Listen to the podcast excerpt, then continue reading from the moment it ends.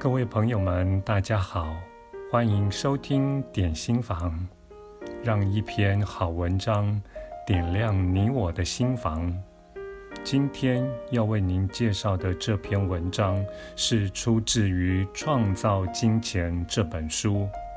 作者是珊娜·亚罗曼以及杜安·派克，译者为沈有地，由生命潜能出版。有些选择间的差距十分细微，但通常一定有一个选择所拥有的光是最多的，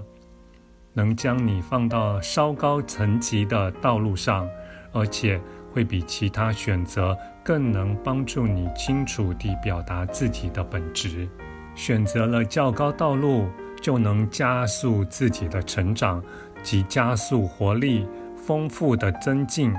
更重要的是，你要开发出辨认及挑选拥有最多光之路的能力，使你能创造生命的丰盛。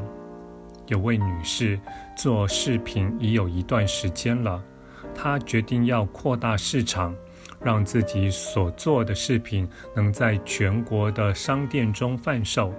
在她的饰品中有许多秘传的象征。他希望能将饰品广泛地提供给一些需要的朋友，让他们能因佩戴这些具有疗愈象征的饰品而获得帮助。他想请朋友帮他设点，只是每次开始朝这个方向前进，事情就会显得困难重重，而且他的心也不在这上面。将产品配送到全国贩卖是需要资金及技巧的，而他两者都不具备，并且如果真的这么做了，也会使他没有多余时间来做新饰品。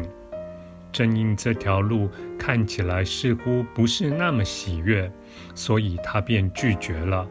他请求内在指引，告诉他另一条更好的路。他得到一种想法，觉得自己何不去问问那些店家是如何批别人做的饰品来卖的？结果他发现整个铺货的系统其实早已存在。后来就由一些乐意为他处理饰品的业务代表替他完成了设点的工作。他就是因为下定决心要选择一个能支持自己做喜爱事物的决定，所以才能为自己找到一条较高的道路。感谢您的收听，我们下次再会。